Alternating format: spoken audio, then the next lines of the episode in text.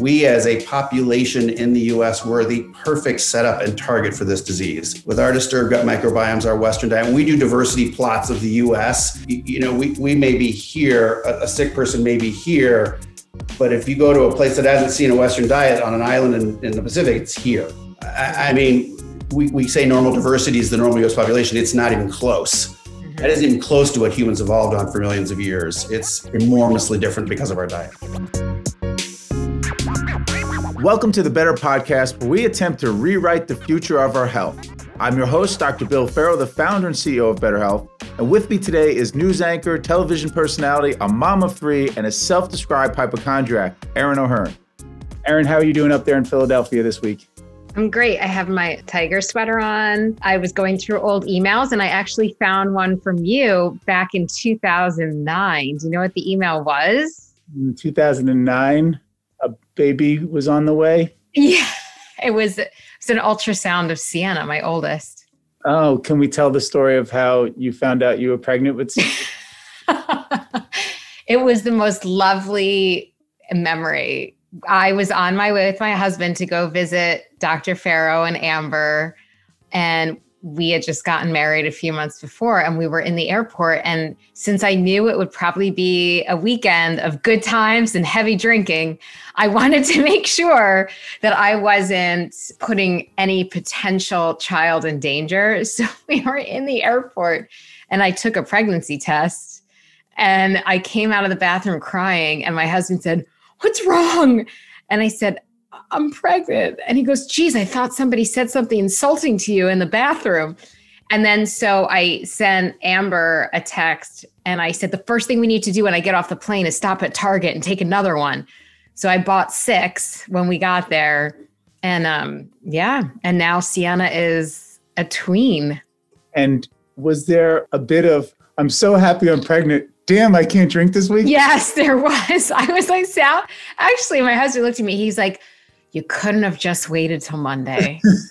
so I just ate a lot instead. As my mom said, your Aunt Mary Ellen and I used to have martinis and cigarettes when we were pregnant with you guys. So actually, I think it's fine. It's fine. Yeah, Okay. Tequila would have been better. Anyway, so that's how I am. Today, I'm, you know, this is like my geekdom moment. Uh, you know, obviously, I always talk about gut health. I won't actually shut up about it. So I'm incredibly excited today. We're talking with Dr. Paul Wischmeyer from Duke about gut health and how it can impact COVID 19. So, obviously, incredibly uh, important topic. Uh, they have a new paper in the Journal of Gut suggests that the composition of the gut microbiome and the time of infection may impact whether someone will experiencing long COVID or prolonged symptoms.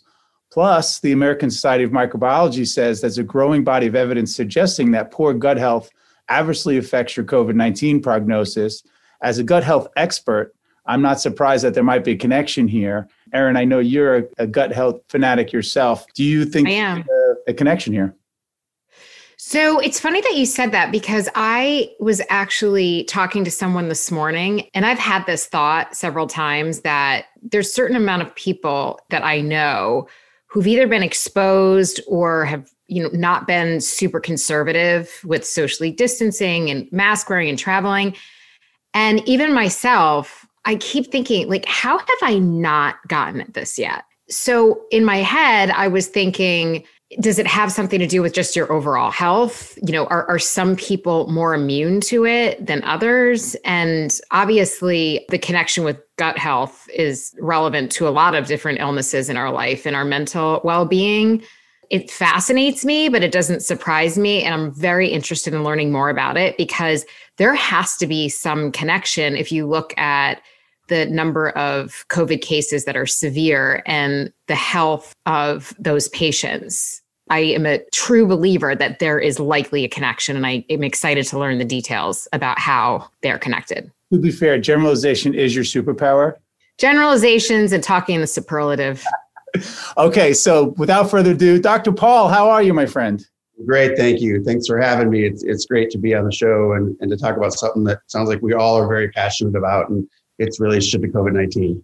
Absolutely. And interesting enough, you and uh, Erin have a similar medical history, but uh, we'd love to kind of hear your road to how you became an expert on this. And, you know, obviously from a, you have a personal story attached with this. So we'd love to start from the beginning with your own personal history with gut health. Thanks, Bill. Yeah, I do. It goes back to when I was a teenager, when I was 15. I actually never been sick a day in my life. You know, was living my life as a, as a high school student, playing basketball and, and, and living the life you do. And, and then suddenly I was diagnosed over Christmas break with strep throat and got put on an antibiotic, erythromycin, and had the GI symptoms that antibiotics like erythromycin cause ultimately started to bleed from my GI tract and, and have pain and never experienced anything like this, never seen the inside of a hospital, much less a test that they do in a hospital. And started having to go to doctor's visits. And, you know, they started doing all the terrible things that when our gut doesn't act right, that doctors do to you, um, putting scopes in places no one should put tubes and scopes and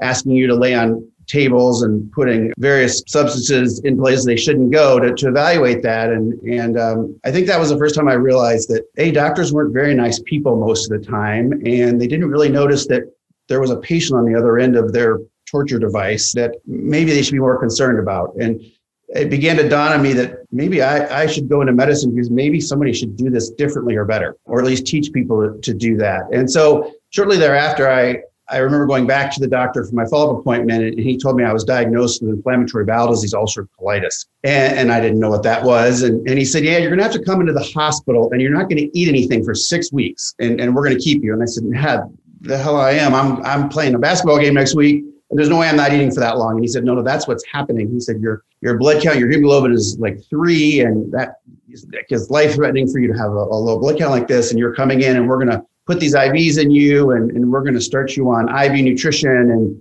and you're not going to eat for weeks. And so I spent the next actually three months like that, getting IV nutrition, um, which is where some of my nutrition and, and gut beginnings started.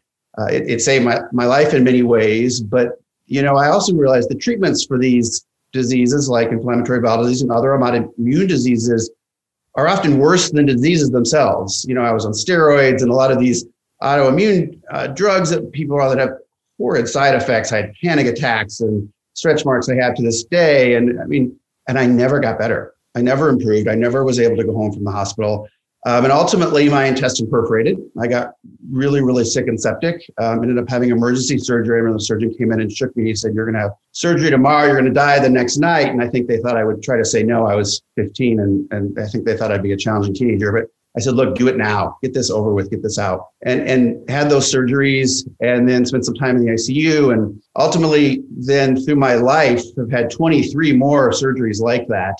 You know, even in in IBD, when they take out an ulcerative colitis, take the colon, they tell you you're cured, but you're you're really not because you have these scarring and adhesions that come back and cause you to need further surgeries that no one really tells you about. But you know, at that point, I think I realized that medicine is the path I want to take. And I, and I think I want to study the gut because I, I want to understand what happened to me and why and figure out ways that maybe are a little more natural, a little more healthy to treat the illness so that the treatment's not worse than the disease itself and perhaps more effective to work with the body. And so my research began actually with the, I was a patient at University of Chicago um, when I was a teenager and they have a really outstanding GI department, research department. And I ended up volunteering the first summer after my college uh, life and I walked in the gastroenterologist who cared for me. I said, teach me to do research. I'll volunteer. I'll do whatever it takes to learn to do this. And so I volunteered in a GI health laboratory, a gut health uh, laboratory, worked in the Inflammatory Bowel Disease Research Center, a couple really well-known GI physicians, Steve Hanauer and Eugene Chang, and began to learn about how you kept the gut healthy, what promoted gut health, what nutrients promoted gut health, um, began to really develop an interest in, in nutrition.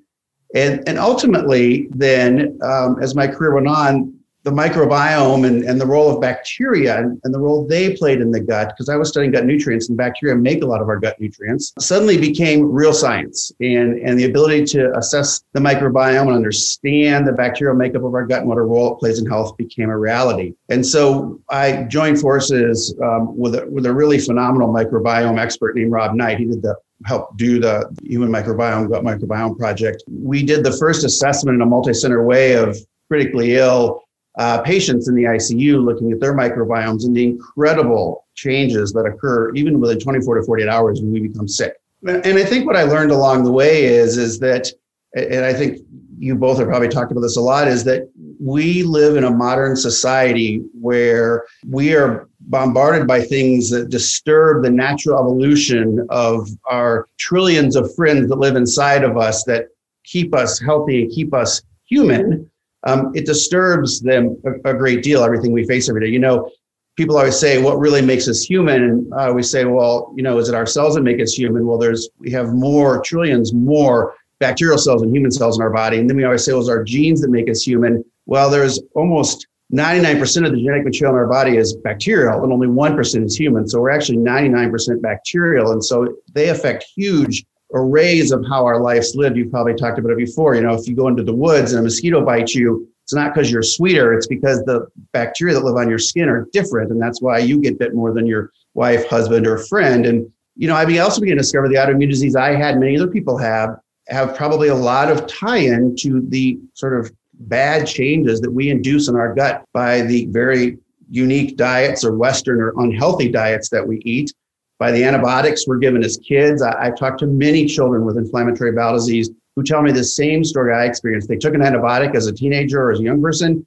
and suddenly they had GI symptoms, bleeding, and problems that never went away. And so that is a common story. I don't see it written much about in the literature, but it's a common story I hear from kids I counsel about surgery and about their disease. And, and so clearly we know that we have markedly disturbed our gut bacteria from this the normal everyday things we do in the western world you know autoimmune diseases like this don't exist in in other third world countries you really don't see it in africa you really don't see it in in undeveloped asia uh, but if those people move to the us they begin to get them and so as we have crushed down infectious diseases we have exponentially increased autoimmune diseases like ms like rheumatoid arthritis like IBD. And you know what we've really done is we've set ourselves up for pandemics like this perfectly. We are we are the perfect setup for COVID or another virus or another infectious pathogen to attack because our normal defenses that our body uses, which our gut microbiome really massively affects our immune system and its response and the ability to defend itself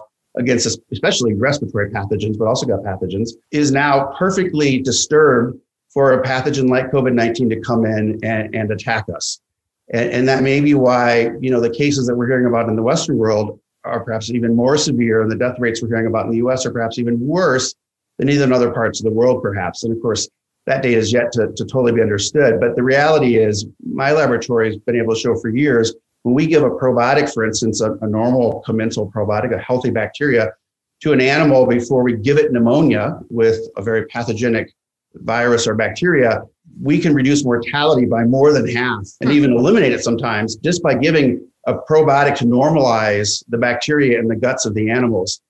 And there's huge clinical trials now. There's a paper in Nature, which is the premier journal in the world, perhaps, that showed that we can reduce um, respiratory infections in 4,000 subjects they studied by 30 to 50%. And that includes sepsis, pneumonias, other infections by half. And so there isn't a treatment we know of practically that can do that, especially one that is safe, inexpensive, and, and easy to take without with very minimal, if any, side effects. And so there's actually quite a few studies like this. That's probably the premier study, but there is a wealth of data that exists that says if we want to defend ourselves against infectious organisms like this, pathogens, pandemic pathogens like this, probiotics and changing how our gut responds to normalize it back to the way it's supposed to work maybe one of our best avenues. And, and I think that's where Anthony Sungs and my research at Duke has really taken us to the clinical trials we're doing now to prevent COVID spread. And, and I think our gut health really is essential to us defending ourselves against these pathogens. And I think the trial we're doing is a unique opportunity, but I think we hope there's more research like this soon. Before we get into the rest of the questions, I just want you to explain that study. Sure. First of all, phenomenal synopsis. You know, I feel like I want to hug you. You're like my brother from another mother. I do this every Tuesday night. And some of the anecdotes you said are just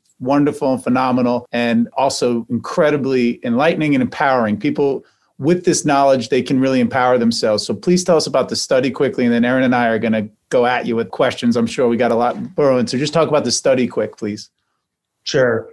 So th- this study was done. There's a researcher who used to be at University of Nebraska, and now he's at Georgetown, who took 4,000 full-term healthy infants in India. He's from India himself. Randomized them to a lactobacillus and prebiotic intervention or a control that was just a placebo, basically. And then he followed them for months to see did they acquire infections of any sort, respiratory infections, sepsis, did they die from any of these infections? What happened to them? And what he found was after following them for months, that there was this massive reduction in infectious etiology and probably a 40% reduction in respiratory disease, but a reduction in death, sepsis, and overall infections overall. It was nearly 50%, but 30 to 50% depending which endpoint you looked at. And it was quite statistically significant. And so it, it was a huge finding. And, you know, to get five pages in Nature for any trial or any study is a huge compliment to the to the real strength of this research and to the real quality of this research that, that he did. And so I think this trial is really one of the definitive, probably the definitive probiotic and gut health intervention trials that have been done in the world. There are others, there's meta analyses of thousands of patients looking at multiple studies that are smaller than this that show the same signal. Almost all the meta analyses where they combine different studies, lots of different studies into one analysis to understand the effect on thousands of patients. All of these show about the same effect 30 to 50% reduction in infections, respiratory infections, when you take a, a probiotic. And we've done research, uh, and other groups have done research around the US, the NIH has funded. Um, one trial in particular looked at patients that were in the ICU, like a COVID 19 patient would be in the ICU on a ventilator. And the idea in this study was if you're in the ICU on a ventilator, we want to prevent you getting a bacterial pneumonia. One of the complications that really devastates our COVID 19 patients is they get secondary infections from other bacteria and other infectious agents, and that can really lead to significant complications or even death. This study was funded by the NIH, and they gave, again, a lactobacillus GG probiotic to patients before they had any of those infections, just when they got intubated for whatever reason caused them to need the breathing tube. And they followed them for acquiring other infections like bacterial infections. And it reduced infectious risk by 50% in patients in the ICU who just got a simple lactobacillus GG. They smeared a capsule in the mouth. They gave one to the stomach, to, a, to the feeding tube. They're obviously not eating when they're in, in the breathing tube. And again, 50% reduction. And that was the intention to treat group, which is the most rigorous analysis, which means whether the subject completed the treatment or not, um, no matter what, they counted the patient in the analysis. So it was a very rigorous analysis. And uh, Lee Morrow was the author's name, and 50% reduction in infection. So trials like that are being followed up and that's one of the reasons we chose the lactobacillus GG probiotic we chose for our COVID-19 study is this is one that's been used in NIH trials before, and it seems to have this profound effect. And it's one we trust. It's one we think is manufactured well. Got it. And you're trying to get a thousand patients. And what's the criteria for the patients you're trying to recruit into the study? Sure. So anybody who has had anyone in their family in their home doesn't have to be in their family, someone they live with, diagnosed with COVID 19. If there's anyone like that, and unfortunately, we're, we're hearing there are lots of people like that right now, they are eligible for the study if they're above age one. So your kids are eligible, anyone in your family is eligible, and we'll enroll everyone in your house. And so anybody who has anyone in their household who's tested positive for COVID 19 in the last 72 hours, we want to help try to prevent the spread of this really awful pandemic disease. And I, you know, I didn't mention perhaps, but I'm a ICU physician, critical care physician. I work in a COVID ICU now by training and by practice. I'm trained in anesthesiology, but I only practice critical care and nutrition. And, uh, you know, we're continuing to, to see this, the devastation this is wreaking and, and, and, our ICUs are filling up with these patients around the country. And, and, and it's a part of my everyday care life too, unfortunately.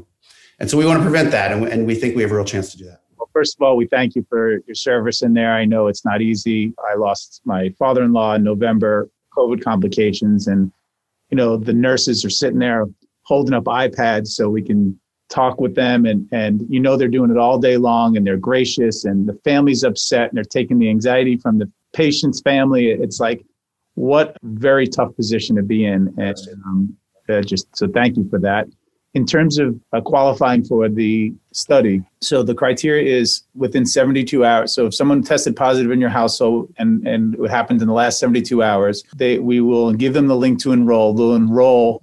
You'll then send them a nose swab test and a microbiome poop test, essentially. Mm-hmm.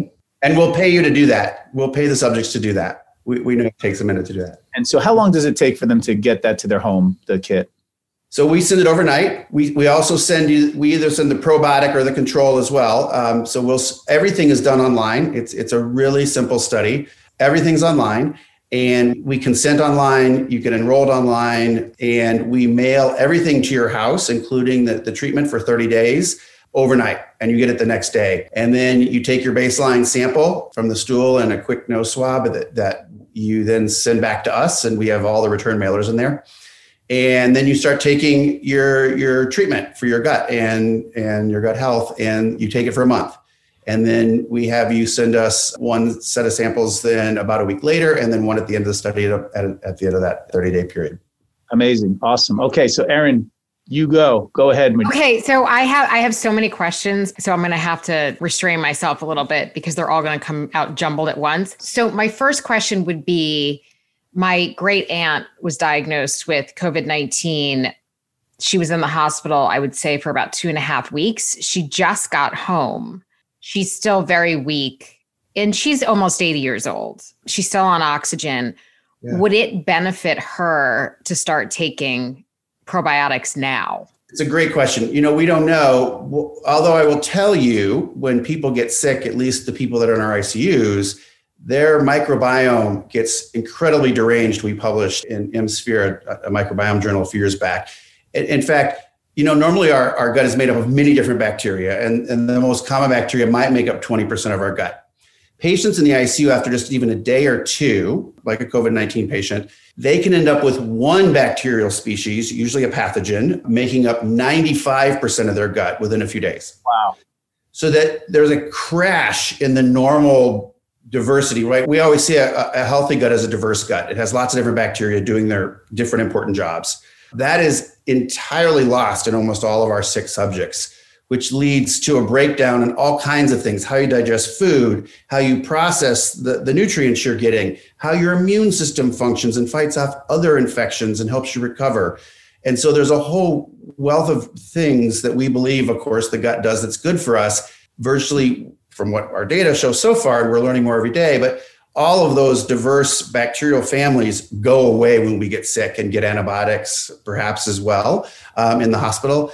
And so, you know, based on that concept, we do think that taking a probiotic, a commensal that allows the normal bacteria to return is helpful. And to actually tangent on that a little bit, a lot of times we get the question, well, why would taking one species of probiotic help versus taking a whole bunch? Because we normally would have a whole uh, different spread of different species in our gut. Well, one of the things we found about these bad bacteria that what happens when we, we get sick is the bad bacteria sense our stress. One of the people that I worked with at University of Chicago was named John Alverdy, and he discovered um, shortly after, well, actually while I was there, a thing called quorum sensing, which basically means bacteria talk to each other. And you have pathogens like Pseudomonas and other nasties that live in your gut all the time. All of us have them sitting here today. You have them, I have them.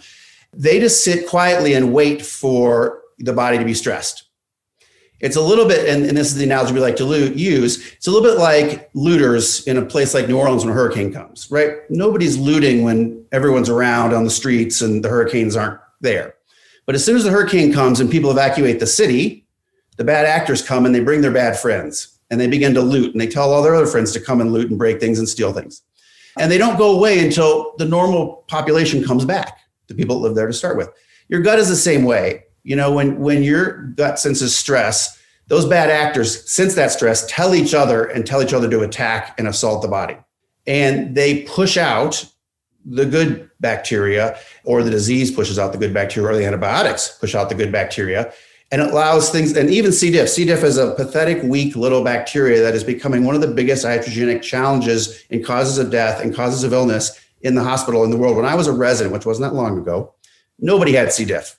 I saw it once a year. Now I see it once a week. Wow. And it devastates people. Yeah. I, that surprises me actually because I thought it was more rare than that. I mean, yeah. I, have heard about it, but it used to be.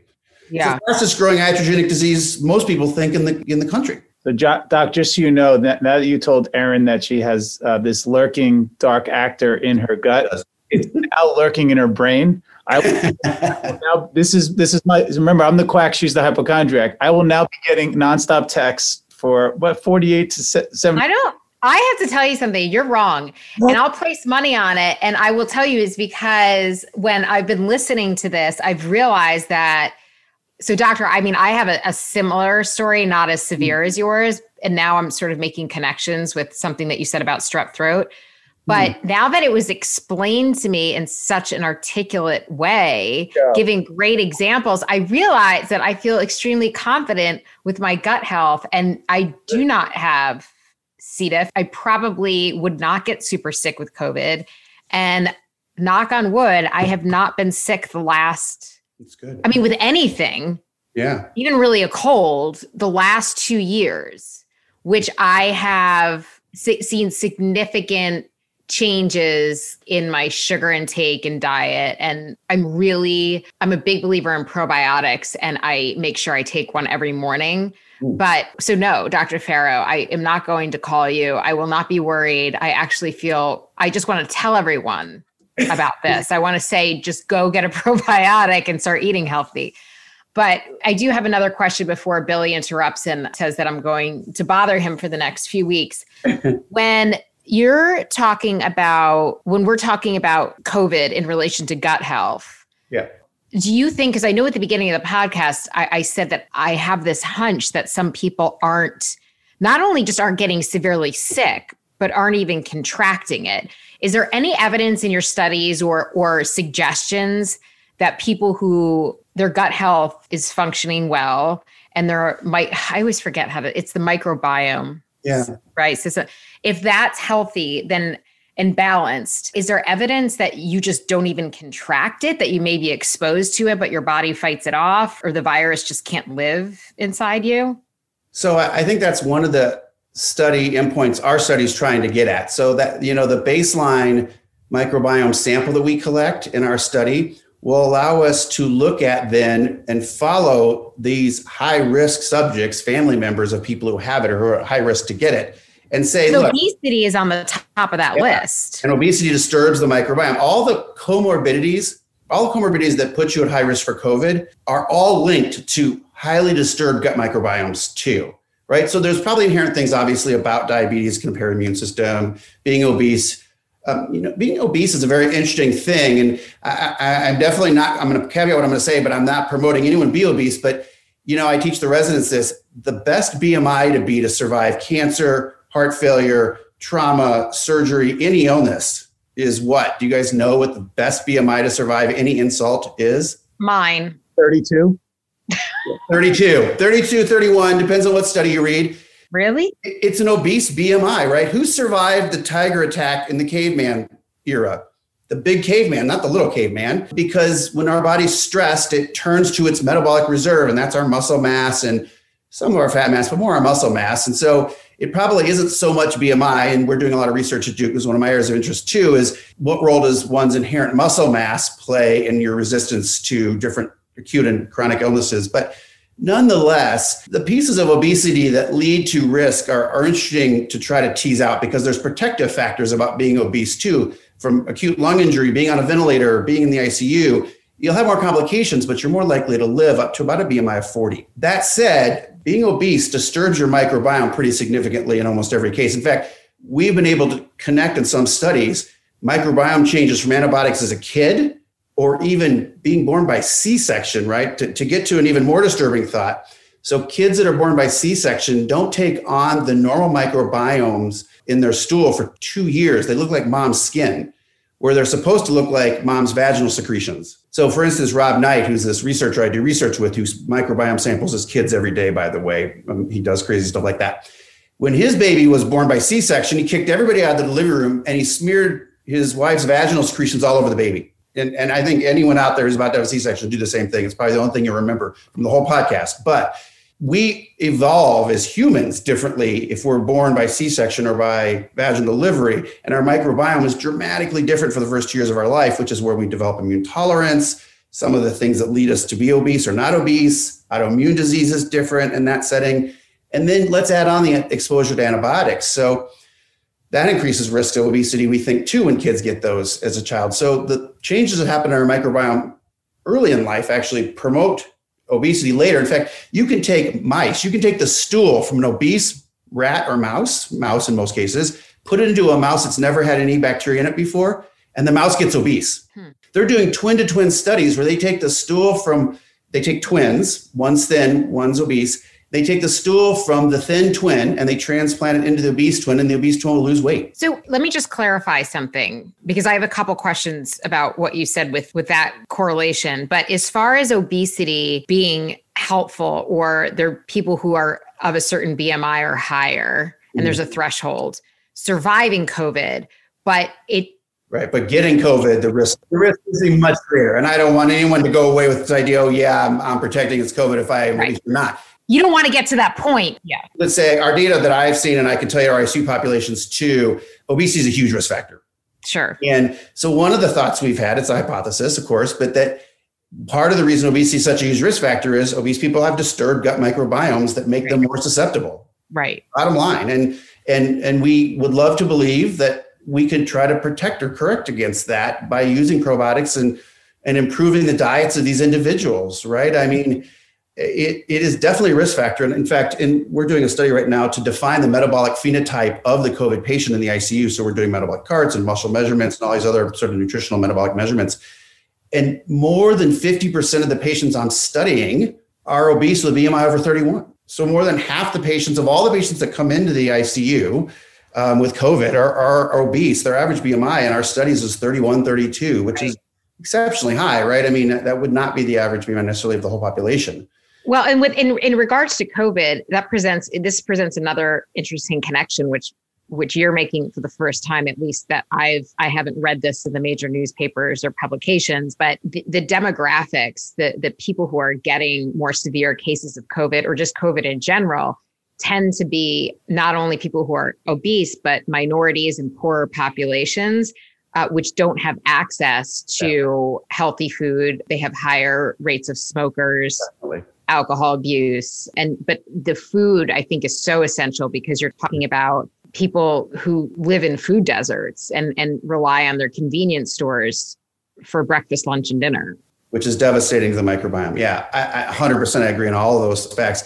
You know, I always say to my kids, I have three boys, and I say, you know, if this was a disease of middle-aged, upper-class white men, we'd have 100,000 deaths in the U.S., not 400,000 deaths in the U.S. But it isn't. It's a disease of underserved, underrepresented minority populations who don't have financial, socioeconomic status that others that make many decisions have. And so I think that you know it's it's tragic. And i think a lot of it does come back to the exact things you're saying. You know these are the people that are at, challenged in their diets challenged in a, they have a lot of the comorbidities you know diabetes and obesity and a lot of these things are, are, are much higher rates oftentimes in these populations and so there it's sad it's a setup for this disease to really devastate these populations and and that's why you know things like probiotics and diet interventions that are safe, inexpensive, accessible to anyone. They're not multi-million dollar drugs that not everyone can get. Perhaps there's things that we could be given to anyone in the U.S. and anyone in the world. Really, we could we can afford to use these in third world countries. They're they're so inexpensive, are really appealing. We think, and work with the body to Mhm. try to to really address this illness and other illnesses. Uh, you know, we fear this this won't be the last chase down we have with this pandemic as it mutates and changes, or perhaps others. And and again you know, I think we all realize we need to be better at being ready. And I, again, I, I can't say it enough. We as a population in the US, we're the perfect setup and target for this disease. With our disturbed gut microbiomes, our Western diet, and we do diversity plots of the US, you, you know, we, we may be here, a, a sick person may be here, but if you go to a place that hasn't seen a Western diet on an island in, in the Pacific, it's here. I, I mean, we, we say normal diversity is the normal US population. It's not even close. Mhm. That isn't even close to what humans evolved on for millions of years. It's enormously different because of our diet. can i digress from the covid conversation or dr Ferro, do you want to jump jump in for a second I was hoping to be part of the podcast, Erin. Thank you. but I could just go downstairs and make some some uh, probiotic uh, kombucha right now. So, so Doc, it's super fascinating, and obviously for me, this is like a really great moment because I've been called a quack. I've been preaching this since 2003, talking about C sections. My own son was a C section and immediately had food sensitivities and allergies. And at the time, you know, I as much as I was trying to put it together, I, I was like, well, maybe he just has these food allergies and And of course, skin was erupting all the time and tons of issues on his face. And I was looking at my wife's diet because she was breastfeeding. And I said, What are you eating that's doing this? She goes, It's not what I'm eating. I said, Amber, I know that it is. And we went through all this testing. And eventually, she worked the morning show at the time she was getting up and having rice cakes with peanut butter on top of it every day. And it was through the system, and my son was having all these issues. We cut it out within days, it was gone. And I see that. I see that his immune response is, is weaker than my other son. And had I known at the time, because both of my sons were C section, it does make sense to do the slathering to give them because the gut is neutral when it's when you're born and it only comes from the from the mom to your point now i've helped over 30,000 people do this so we give them the coach. We highly focus on the food and the prebiotics and the good high, high fiber foods because we want it to last. And oftentimes we said, yeah, we have a, when I first started this, I would just send people out to buy a probiotic, but then I realized not all probiotics are made equal. So I experimented over time. We finally came up with our own probiotic blend with enzymes. But I always tell people on the phone, the probiotic alone without the food is sometimes like sprinkling seeds on a desert, right? You just can't, doesn't have the, the makeup to do so if it comes between you being able to afford healthy food and afford this the supplement, you go buy the healthy probiotic and prebiotic type type food. And with that, we've had uh, patients coming to us and and what's great about the we're covered by 40 different health plans. These health plans are realizing this food is medicine approach with this gut healthy approach is saving them. Paul Markovich, of the CEO of Blue Shield of California, said that we're reversing type 2 diabetes in his population and on average saving him 150 per participant per month. Mm. And so they've gotten so excited to to Erin's point about well we have folks that maybe can't afford the food.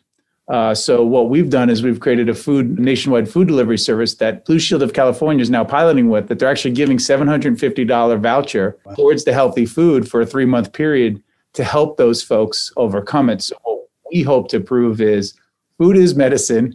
With the combination of the gut healthy science and the food is medicine part, you will be less likely to contract COVID. If you do get it, you'll reduce the s- severity of the symptoms, as well as while you're going through this preventative nature, you'll drop five to seven percent of your body weight, which will reduce your risk for all the other comorbidities that pre, you know predispose you to begin with. Um, so everything you're saying is like incredibly validating. I can't wait for our members to hear, particularly because you back the studies when I was doing this, I was so enamored with the results we were getting that I, I, left academia behind. I was just like, no, just just keep doing it, keep doing it. And and thanks to your work and your colleagues and everything you've done in the last two decades, really has shown such a positive light, you know, on this. And the last thing I'll say about the the probiotic part of it is, do you, you know, we don't, I don't see a lot of studies in this, but do you think that the natural substances like kefir, kombucha, sauerkraut, kimchi will have a better deliverability than maybe, let's say, the, the supplement. Like obviously, and it's I always say supplements are great because that's an insurance policy you're getting it. But what what would you surmise as far as you know food versus the supplement form? Great question. I'm gonna I'm gonna address two points because I think you said something really important when you were talking about the the dietary things that that you really revolutionized it sounds like how insurers and patients are, are seeing their world you know i've been blown away at the data for ibd when you start to do diet changes and diet manipulations and clean up ibd patients diets even taking kids all the way back to elemental sort of um, nutrition supplement diets and then adding on foods has done really impressive things to cure and create remission in, patients with, with autoimmune diseases. And, and like you said, I think it's done wonders for people with diabetes. It's funny, like you kind of talked about in your history, when I was a, a medical student, the gym there didn't have air conditioning. It was really hot in Chicago. And so I became a personal trainer at a professional bodybuilding gym to make money so I could work out in a gym that had air conditioning because I was broke. And, um, you know, learned enormous amounts about what the in, integral role of diet was on people functioning at the highest level. And, and I watched a lot of them. Some of them were bodybuilding athletes. Some of them were, were sprinting athletes. Some of them were running athletes. And a lot of them ate gluten free. And they had eliminated gluten from their diet altogether. This is just one example. And then the Olympic Center, Training Center in Colorado came out with data that showed that when they randomized Olympic athletes to a gluten free diet versus the ones that didn't, they improved their performance 7% in the events. Now, 7% doesn't sound like much, but 7% at that level is the difference between medaling and not even qualifying. Right. Right. And so I've been blown away by the data in illness and in healthy folks of what cleaning up your diet, even taking out things, that's what I tell A lot of my patients, you know, they say, "How do I eat better? How it's so complicated. It's too much." I think plans like yours, Bill, are phenomenal because I think that's what people need because this is not easy to do. But one of the things I say to them is right off the bat, if you cut gluten out, you're going to cut all the simple sugars. You're going to, I mean, you're going to eliminate all the things that really devastate us and cause the glycemic index problems that lead to the diabetes and other things. I said, try that one thing. And almost every one of them loses at least 10% of their body weight in the first three months. And they all feel better. And they all exercise more, they tell me, because they feel better. But I think it's true. I think there's simple changes you can make that change your very life in so many ways. And one way to position it to people, because one thing that we've been able to do is is understand where the person is mentally, right? So it's really important to understand how they're when they're presenting to you for the first time. It's yes, I have this problem. I want to fix it. You know, Erin actually, someone uh, who's able to reverse her uh, IBD issues. She had this pain, this issue. She was desperate for to change. So you know, we were friends. She went through the program, great. But then you have the others that maybe there's not that pain pressure point right now. Yes, they're overweight. The doctor's telling them this, and they may not be in the right motivated state. And also, they've been in the motivated state before. They've tried every diet under the sun. They've tried the punishment routine of flipping tires in parking lots and shakes and counting calories and all that stuff. And it's always led them down the same path. They start off great and they always fall off. Mm-hmm. And our society has pounded into their head that there's something wrong with their psychology. So what we need is a bunch of Tony Robbins running around psyching them into doing this.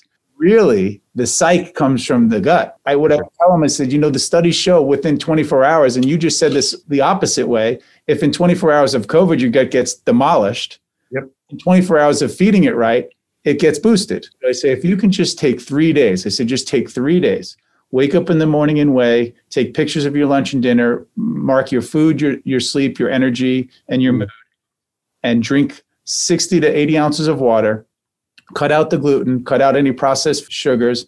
Eat your apple, eat your oranges, eat your strawberry, blueberry. I know diabetes, we always say don't do that. Please eat those fibrous foods, some lean proteins. You give it three days and it will get easier because now your microbiome is working the inflammation will go down. You'll control that impulse of all of that stress because the poor microbiome and the emotional stress is putting you in fight or flight mode, which now your adrenal glands are firing all the time. So that reptilian brain kicks in. Now it has a physiological demand for sugar and salt and mm-hmm. can't control those cravings. So the part of this, my uh, soapbox here is not is to say let people know, hey, this is actually much easier than you think it is because in the past you were swimming upstream. You using a chaotic strategy in an old paradigm of punishment. You mm-hmm. use a new paradigm of nourishment, and it should get easier every day so you won't fall off of it. And after 30 days, what we've noticed, we first focus on resetting the microbiome. Then we bring back in foods one by one. So we combine an elimination reintroduction approach so they can figure out, hey, you know, I can actually tolerate some gluten or tolerate a little dairy or I thought broccoli was great for me. The question I would have for you is when people are, you know, doing this elimination reintroduction process, and I, I talk about how stress and the kind of the running the internal marathon causes cravings. Is there evidence to show that a microbiome that is depressed also causes cravings from the metabolites that it's creating or the proteins that it's creating? Is there some evidence that it also? Yeah, and, and I think the science goes back to the studies I mentioned before, where if you transfer the stool or the microbiome from an obese animal or an obese human, actually, you can do it with obese human stool as well, and put that into a animal that's never seen bacteria. If you take the stool from an obese human, put those into that animal that's never seen bacteria, it is triggered to eat more. And so literally within 24 hours or a few a few a few days of that transfer it changes the very fundamental makeup and craving and eating and metabolism of that animal. They eat more. And when you transfer a thin microbiome to the animals they eat less. And so the gut changes how the brain craves for sure. Um, and we can prove that scientifically and I think that's a really compelling piece that what you're saying is actually true. You know, my wife in her earlier life was also a personal trainer for quite a while. And we both say abs are made in the kitchen, they aren't made in the gym. Right. Diet is 70% of it. Exercise is good for you because exercise protects against um, early death and it protects against cancer and it makes tumors shrink and it does all these beneficial things for you. But 75% of weight loss and, and really health is, is in the kitchen. So that is where it's got to start. I mean, you can work it all you want. You'll never have abs if you don't change your diet. And, and, and, this, and the same is true in general. You can work out all you want, honestly, and I'm a huge proponent of exercise, but if you don't eat right, it, you're kind of diminished enormously any potential you'd ever get from exercise. Well, exercise is the reward. I tell people when you start to actually get your body back in balance, your microbiome's working, your cravings go away, your sleep is improved. That's where you're converting most of your fats or energy while you're sleeping. You're breathing it out, you're urinating, you're perspiring it but then you get this energy and you're like what am i going to do with this? Well that's the reward. There's those people in, in life like erin that you and and yourself doc that you have to drag out of the gym and then yeah. those you have to drag into the gym. Those that you have to drag out of the gym are expressing this health and energy so it's like i, I can't not do this and that's what we hope to get everybody to and say, don't focus so much on the exercise initially. Let's focus on the nutrition. And then when we start liberating energy, you're going to want to. I never have to tell my kids to run down the street. They have so much energy, they have to get it out. We're going to do the same thing, get your metabolism back to that kind of kid life uh, experience. So, erin jump in here with any questions. So, obviously, you got into the medical field. Dr. Ferro's in the medical field, but I understand how we talk to people about rethinking their health and rethinking what healthy means and what treatment means. But how do you get the medical community, which is so focused on doing post treating after the problem develops? Because, like, like Dr. Ferro said, you know, our bodies know how to do this. There's a reason why the body functions the way it does. There's a reason why women, when they give birth, they pass on those secretions to the baby. So the baby has is healthy.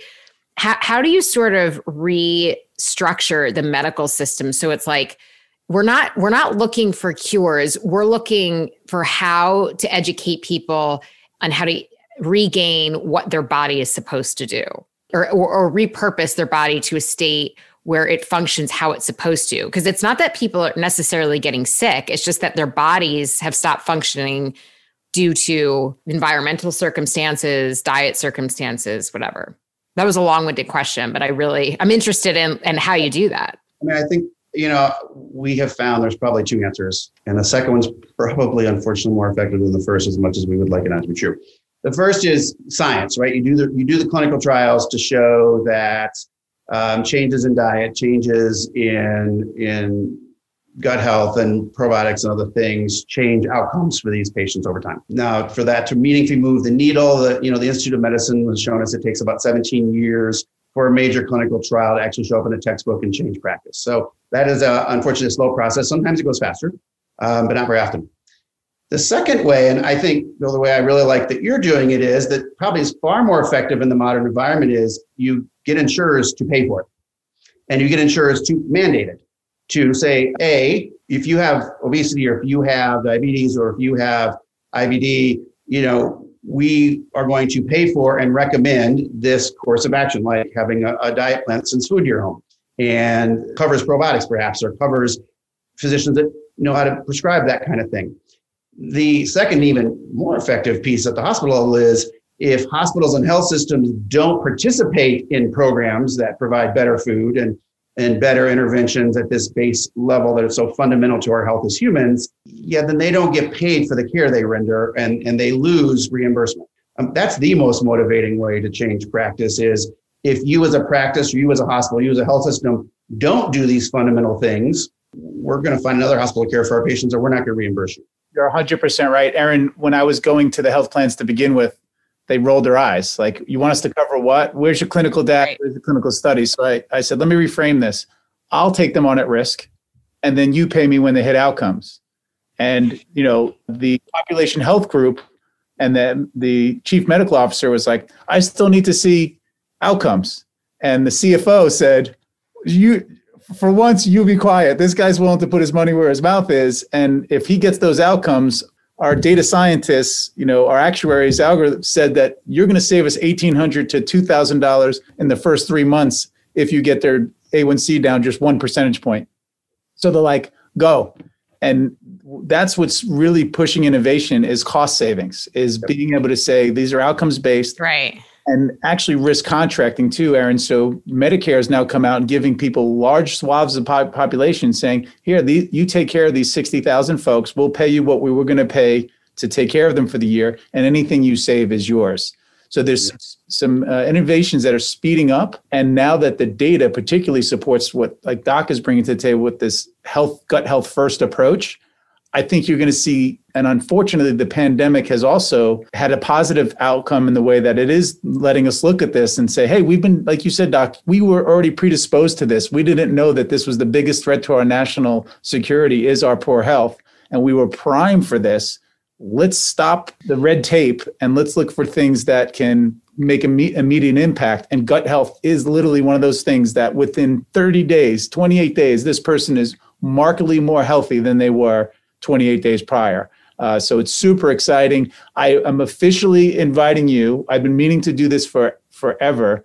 Is to create a scientific advisory board. I am would love for you to be the first person on that board. And I'm putting you on the spot, but man, you're just a gee. Now you have no choice. Yeah, no. But this is the reason I went into medicine. I mean, this idea that there are ways that we can treat people that aren't these drugs that A cost a lot, but B are often worsen the disease and create risks and, and honestly aren't always that effective. And you know, this is why I went into medicine. That and, that and to help try, hopefully try to teach young doctors to take better care of patients. I think those two things are the essential drivers of, of the reason I chose this this path in my life what makes me super excited about your study as well is that so erin we're going to try to recruit some of our members to actually you know anyone that comes up and hits the criteria i can't wait to see those that are on in the study that are also following our food plan that some of them will be taking a probiotic and some will be taking the placebo. This is a double blind trial. So i can't wait to see the difference in those that have are eating the food and have the probiotic those are eating the food and have just the placebo and then that subgroup versus the rest of the population that's not working with BetrHealth just for my own edification because i always want to bring the best to the to the end user and and i'm always like less is more. Like let's just get to let's not complicate this. There's some of my colleagues have created programs where they test the microbiome they give you this super lengthy you know thing of all the foods you can eat or can't eat. People always ask me well why aren't you just sending them right away for blood testing? It's like because i want to just get at what i know is going to be the end result right? And why spend all that extra money? But in this case this will give us some of that data that i've been longing for to to prove or disprove you know i surmise. But if if i'm wrong if some of those foods are unnecessary then i can shift those dollar to some other food that they could eat. So i'm super excited about this. Erin i'm going to let you um, finish finish this off here because Doc's got to go back to saving lives. no, I would just say thank you so much for all your information and and really of having being interested in the medical field not only because you're interested in the science aspects of it but just the patient care part of it and having an empathy for people who've had similar experiences to your own. I think it's it's an amazing story. It's an inspiring story. And I wish I, I really hope that we hear more from you and it becomes becomes front page news instead of how many people are are being affected by COVID because I know it's been difficult for you and all your colleagues to deal with this pandemic for the last year. So just thank you. That's how I'm going to end it. Awesome. So listening to your uh, story, we will put links for people to to see if they can get approved for the study. It's super easy, right? It's great. They can do it from anywhere. The whole family can do it. So we'll have links within the podcast. And I just want to echo what Erin has just said. Doc, you're the most genuine, uh, you know, warm individual, super intelligent. What you've done today, I think that the education you've given some people today that listen to this is really going to change lives and, and hopefully hundreds and thousands of those lives. So we appreciate you and thank you so much for joining us, my friend. I don't really want to go into anything else, but just sign off and say that was amazing and awesome. If you're struggling with your gut health and want to try the BetrHealth method, just go to betrhealth.com. We are mission driven. So if you start working with us and for some reason it just doesn't work out or it's not right for you, you know that we just give you a high five and send you on your way. Thanks for listening, everyone, to the Betr Podcast brought to you by BetrHealth.com. For episodes, be sure to subscribe to this feed on the podcast app you're using right now. This episode was edited and produced by Earfluence. I'm Dr. Bill Ferro, and we'll see you again on the Betr Podcast.